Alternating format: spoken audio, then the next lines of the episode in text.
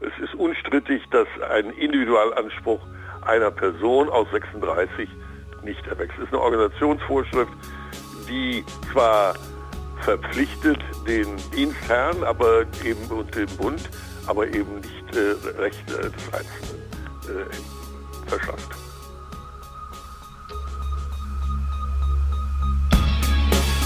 In guter Verfassung. Der Grundgesetz-Podcast. Und wieder einmal sage ich herzlich willkommen zu unserem Grundgesetz-Podcast in guter Verfassung. Das ist unser Podcast, weil ich, Rabia Schlotz, hier nicht alleine sitze, sondern ich mache das hier zusammen mit Haie Schumacher.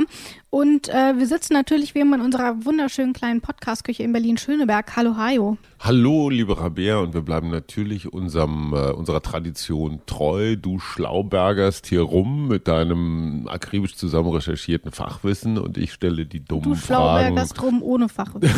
genau, ich stelle die Fragen der Bürger. Okay, gucken wir mal, ob wir dieses Traditionsmuster auch in dieser Folge aufrechterhalten können.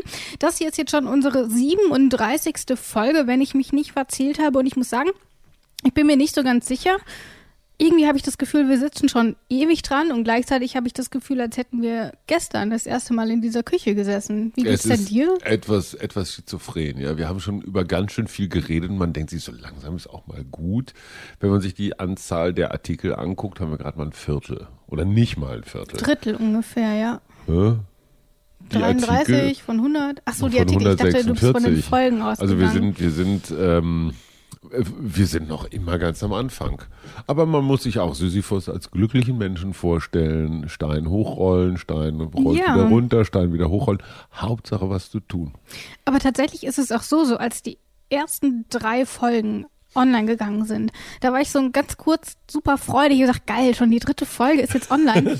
und so zwei Sekunden später habe ich mir gedacht, okay, wir müssen noch über 90 noch. andere machen. Und dann habe ich gedacht, okay, vielleicht setze ich mich nochmal dran und arbeite weiter. Und mittlerweile finde ich, es geht. Es hat wir, ein, wir sind so, im Flow. Das Gefühl habe ich nämlich auch. Jo. So, und dann machen schön. wir weiter. Genau, wir machen Heute im weiter. Doppelpack. Genau, wir sprechen nämlich über Artikel 36 und über Artikel 37, aber zunächst will ich nochmal über Artikel 35 sprechen, denn den äh, sind wir in der letzten Folge durchgegangen und da ging es um die Amts- und Rechtshilfe. Unter anderem haben wir da über den Einsatz der Bundeswehr im Innern gesprochen und Konstantin Kuhle, das war unser Rechtsexperte, der uns in der letzten Folge begleitet hat, der hat das Ganze als Elephant in the Room mhm. bezeichnet. Mhm. Die Elephant in the Room bei Artikel 35 ist ja Einsatz der Bundeswehr im Innern. Äh, es gibt in Deutschland eine ganz strenge Trennung zwischen Polizei und äh, Bundeswehr.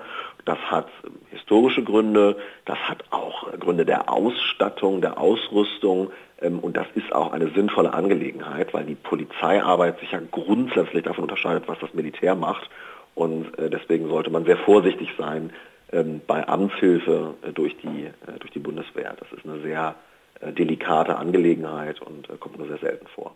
Und heute haben wir auch so ein bisschen ein Elephant in the Room, also auch wieder was, was irgendwie alle wissen, aber keiner traut sich so richtig da mal was anzupacken.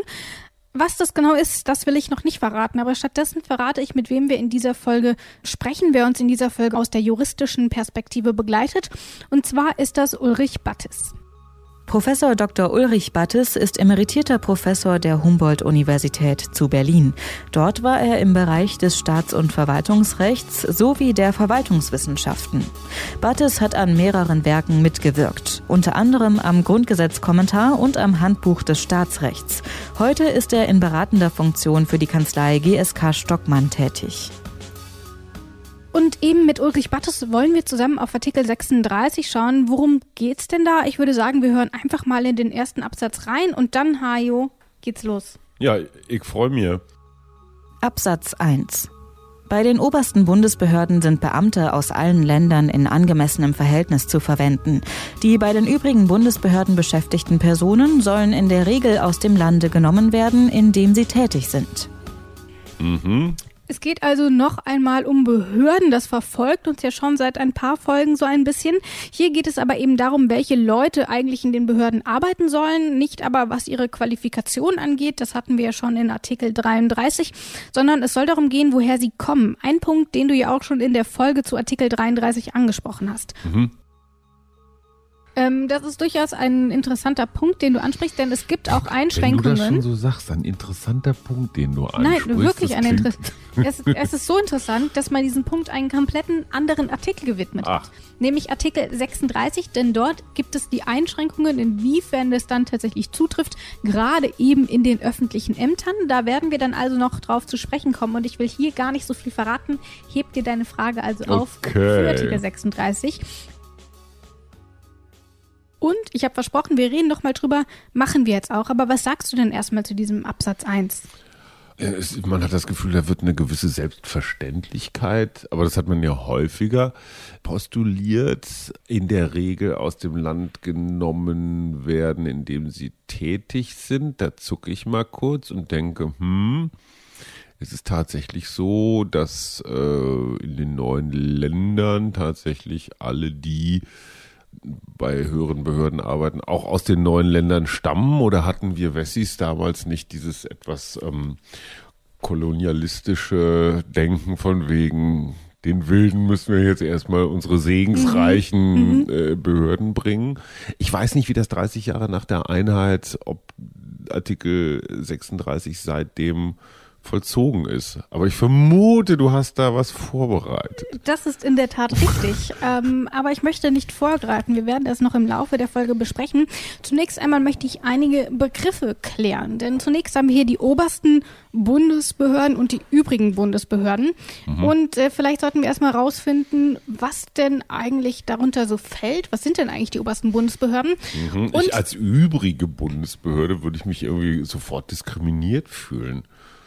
Oder? Wenn ich zu dir sage, ich bin eine oberste Bundesbehörde und du bist nur eine übrige, fändest du auch nicht gut. Umgekehrt wäre es richtiger. Ich bin mir ehrlich gesagt nicht so sicher, ob Behörden solche Gedankengänge haben. Kann man Behörden ähm, diskriminieren? Garantiert. Okay. Aber wir klären erstmal, was denn überhaupt eine oberste Bundesbehörde ist. Das sind die Ministerien, das äh, Bundeskanzleramt, das Bundespräsidialamt.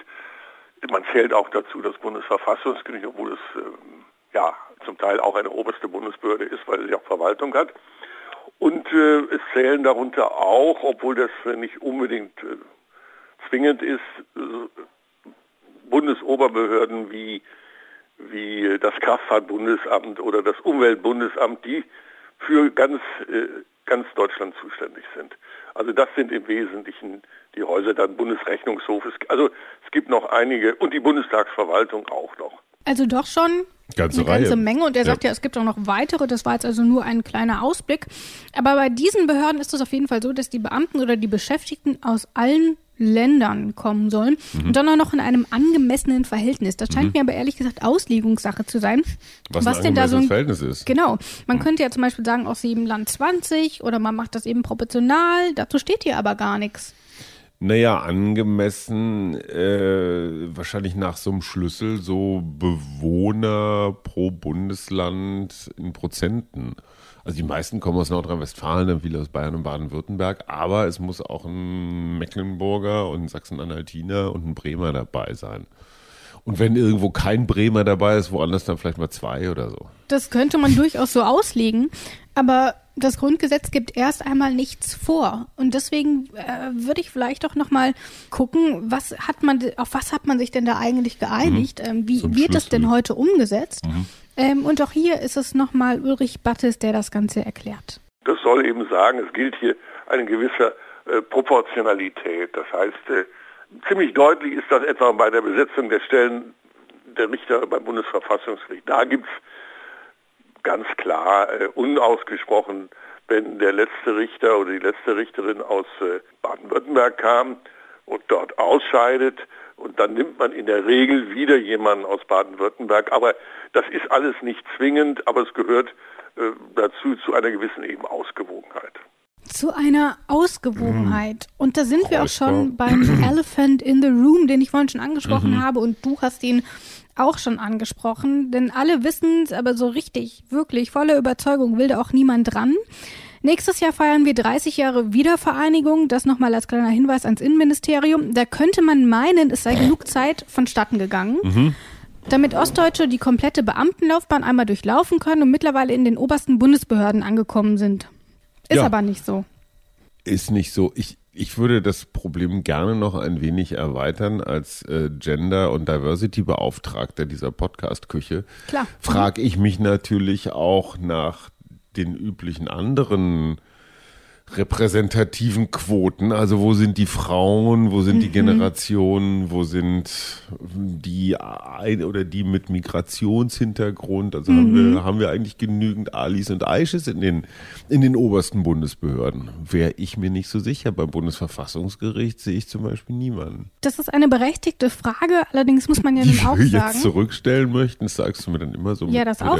Aber tatsächlich muss man ja auch sagen, dass all diese ähm, Aufteilungen Verfassungen erstmal im Grundgesetz hier in diesem Artikel 36 auch gar keinen Weg reingefunden haben. Also das sind Dinge, Gehören die hat Sie man. da nicht hin nach deinem Dafürhalten? Ich, ich bin sicherlich der Ansicht, dass man auch dort noch mal ein bisschen gucken könnte, wie man insgesamt mehr Vielfalt in das mhm. Ganze reinbringt. Da wären wir dann aber auch zum Beispiel eben wieder bei Frauenquoten und ähnliches, was ja aber ein furchtbar umstrittenes und weites Feld mh. ist. Hier geht es wahrscheinlich nur um diese tatsächlich um das Bund-Länder-Verhältnis genau. ne? und nicht um Diversity insgesamt. Genau.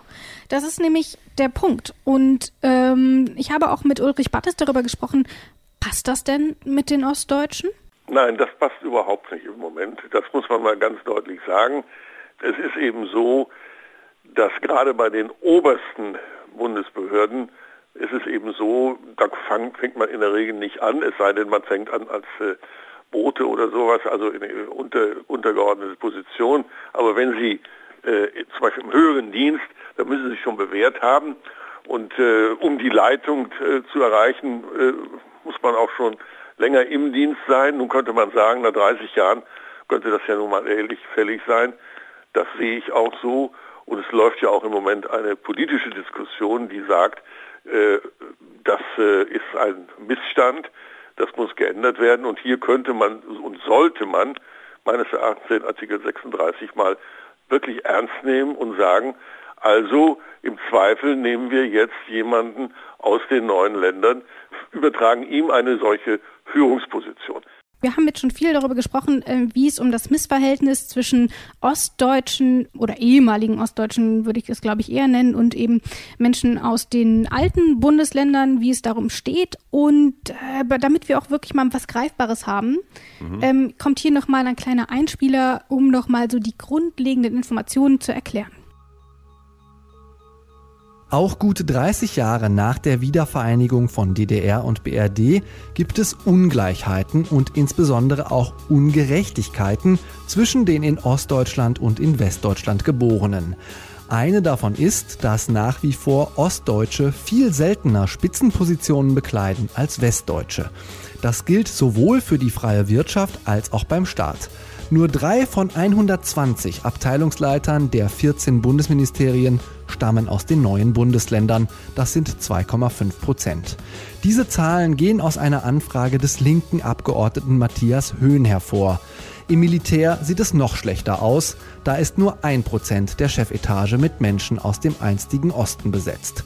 Und auch in den privatwirtschaftlichen Unternehmen werden Spitzenpositionen bevorzugt mit Westdeutschen besetzt. Nur 1,7 Prozent gehen an Ostdeutsche.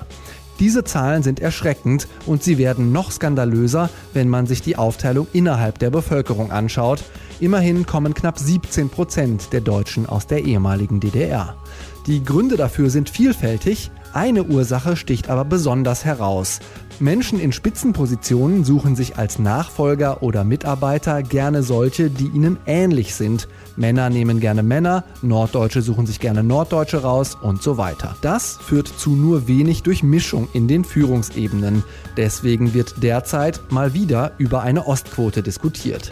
Auch in Bezugnahme auf Artikel 36 des Grundgesetzes. Vor allem die Linke setzt sich für eine solche Quote ein, die übrigen Parteien halten aber wenig bis nichts von der Idee. Stattdessen sollen mehr neue Bundesbehörden in Sachsen und Co. entstehen. Bislang sieht es nämlich auch da schlecht aus. Nur sehr wenige namhafte Behörden haben ihren Sitz dort. Das Bundesumweltamt in Sachsen-Anhalt und das Bundespolizeipräsidium in Brandenburg. Zwar ist in Leipzig das neue Fernstraßenbundesamt entstanden und auch das Kompetenzzentrum Wald entsteht im Osten, Schwergewichte sind das allerdings nicht. Und ob durch die Standorte nun auch mehr Menschen aus der ehemaligen DDR in die Ämter einziehen, ist ebenfalls fraglich.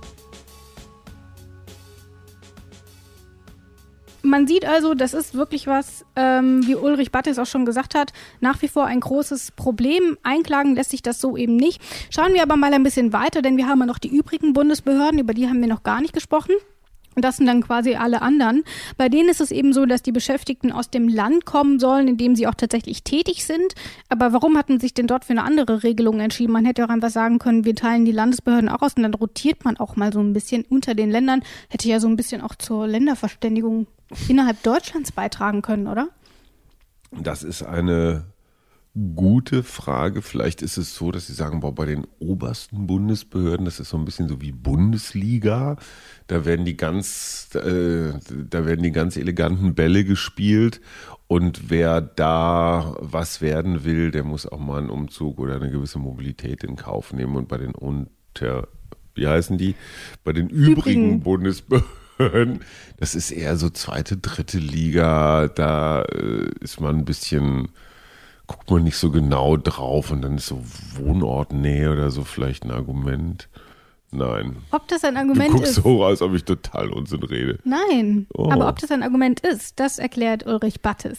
Wenn eine Bundes obere Bundesbehörde, zum Beispiel das Bundesamt für Justiz, das in Bonn sitzt, dann sollen da in erster Linie nicht nur Rheinländer, sondern auch noch Westfalen äh, genommen werden. Das ist aber auch ganz einfach praktisch, wenn eine äh, Behörde außerhalb von äh, äh etwa äh, Sitz der Bundesregierung sitzt, äh, dann äh, liegt es nahe, es ist einfach praktisch, dass man die Leute dort nimmt, die in der Gegend wohnen, sonst kriegt man die nicht so schnell. Ne? Siehst du? Habe ich recht gehabt. Hm. Nicht schlecht. Ja. Ich sollte Verfassungskommentator werden. Bist du ja quasi. Ja, stimmt, ja. Jetzt gehen wir aber mal ein bisschen weiter. Wir schauen uns nämlich noch Absatz 2 an. Was da drin steht, äh, das hören wir wie immer von meiner werten Kollegin Isabel Wob. Absatz 2 die Wehrgesetze haben auch die Gliederung des Bundes in Länder und ihre besonderen landsmannschaftlichen Verhältnisse zu berücksichtigen.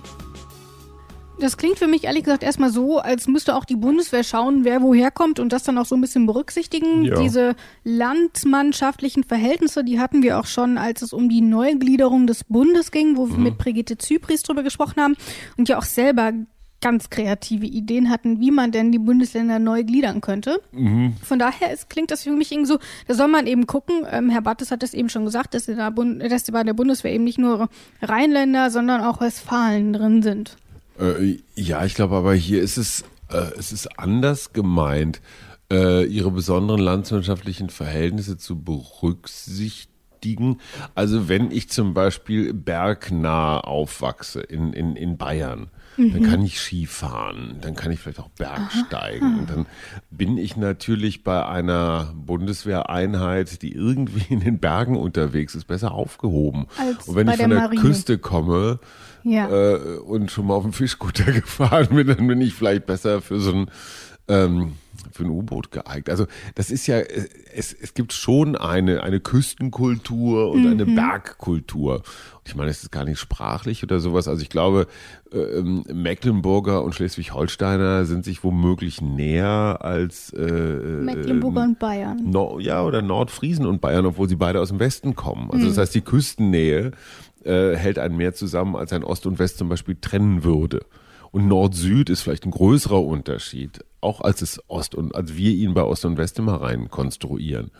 Ähm, und insofern, ich meine, dieses, äh, die Wehrgesetze, dann denke ich mir, huch, äh, kenne ich, habe ich jetzt gar nicht so drauf, aber das hat wahrscheinlich was mit Einberufungen und sowas zu tun. Ist das vielleicht noch ein Rest aus der Zeit der Wehrpflicht? Es hat auf jeden Fall einen Hintergrund auch. Hm. Ähm, und welcher das genau ist, das sagt uns jetzt natürlich Ulrich Battes. Der Absatz 2, der ist erst äh, in den 50er Jahren dazugekommen, nämlich im Zuge der sogenannten Wehrdebatte. Es gab äh, in den 50er Jahren eine außerordentlich äh, dramatische Diskussion um die Wiederaufrüstung. Äh, große Teile der Bevölkerung, wahrscheinlich sogar der größere Teil der Bevölkerung, aber auch der Parteien im Bundestag waren gegen eine Wiederaufrüstung äh, Deutschlands. Ich meine, der spätere Verteidigungsminister Strauß äh, hat etwa noch äh, zu Beginn der 50er Jahre ge gesagt, äh, wenn jemand eine Waffe anfasst, äh, dem soll der Arm verdorren. Das war ziemlich Ausdruck der Zeit, aber im Zuge des Kalten Krieges haben die Alliierten ja darauf gedrängt, dass Deutschland eben wieder eine äh, eigene Streitkräfte bekäme. Und deshalb ist dann dieser, sind diese Gesetze erlassen, das sind ja eine ganze Reihe von Gesetzen über äh, ja, Einrichtung der, der, der Bundeswehr, vor allen Dingen aber auch, und äh, das ist ja wichtig, der Bundeswehrverwaltung, die ja neben die Streitkräfte tritt. Äh, das ist ein großer Verwaltungskörper, der direkt äh, dem Bund untersteht, also Bundesverwaltung und das dafür, äh, dafür gilt eben die, dieser 36 Absatz 2. Das heißt auch dort betrifft es insbesondere auch diesen Verwaltungsbereich, dass mhm. man dort dann eben darauf achtet, wo kommen die Leute her. Mhm. So. Verstanden. Das haben wir also auch. Wir haben es aber schon am Anfang angekündigt. Wir werden heute nicht nur über Artikel 36, sondern auch über Artikel 37 sprechen. Äh, da geht es um ein Thema, das wir schon einmal besprochen haben. Und auch hier, wie schon beim vorangegangenen Artikel, hatte ich versprochen, dass wir mal darüber sprechen. Machen wir jetzt auch.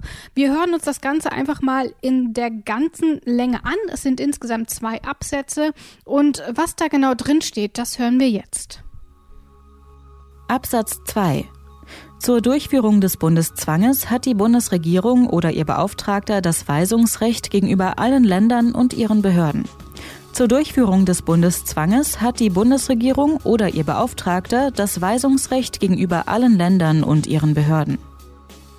Das heißt, es geht um den Bundeszwang. Mhm. Ähm, ein Thema, das dir, glaube ich, ein bisschen auch am Herzen liegt, weil wir haben uns gefragt, wenn sich jetzt ein Bundesland nicht daran hält, was mhm. der Bund vorgibt an Gesetzen und mhm. sagt, okay, wir machen aber unseren eigenen Wust und wollen auch, dass mhm. sich das durchsetzt. Mhm. Was kann denn der also Bund so denn da eigentlich machen? Ministerpräsident als Orban sozusagen. Du was, hast ein Regional-Orban.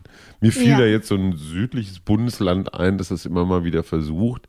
Aber das ist ja eher rhetorisch. Es ist ja nicht so, dass die genau. sich jetzt tatsächlich weigern, irgendwelche Gesetze umzusetzen. Genau, aber wir nehmen jetzt mal das bekannteste Beispiel. Ähm, bis letztes Jahr, bis im letzten Jahr stand zum Beispiel noch die Todesstrafe in der hessischen Verfassung. Mhm. So. Und hätte man jetzt gesagt, okay, wir wollen es aber aufrechterhalten und wir sagen, okay, es ist uns egal, ob das gegen die Verfassung verstößt. Und sie hätten gesagt, wir wollen aber trotzdem Leute hinrichten. Mhm. Und dann hätte, hätte, wäre es eben zu einer solchen Regelung gekommen, wie wir sie hier in Artikel 37 haben. Aber was es genau mit dem Bundeszwang auf sich hat und wie das dann auch funktioniert und wo das eigentlich herkommt, da hören wir jetzt einfach mal in ein kleines Erklärstück rein, äh, wo alle spannenden Fakten reingepackt sind. Wenn ein Bundesland seine Pflichten nicht erfüllt, dann kann der Bund die Erfüllung erzwingen. So hat die Bundesregierung mit der Zustimmung des Bundesrates mehrere Möglichkeiten, um den sogenannten Bundeszwang durchzusetzen.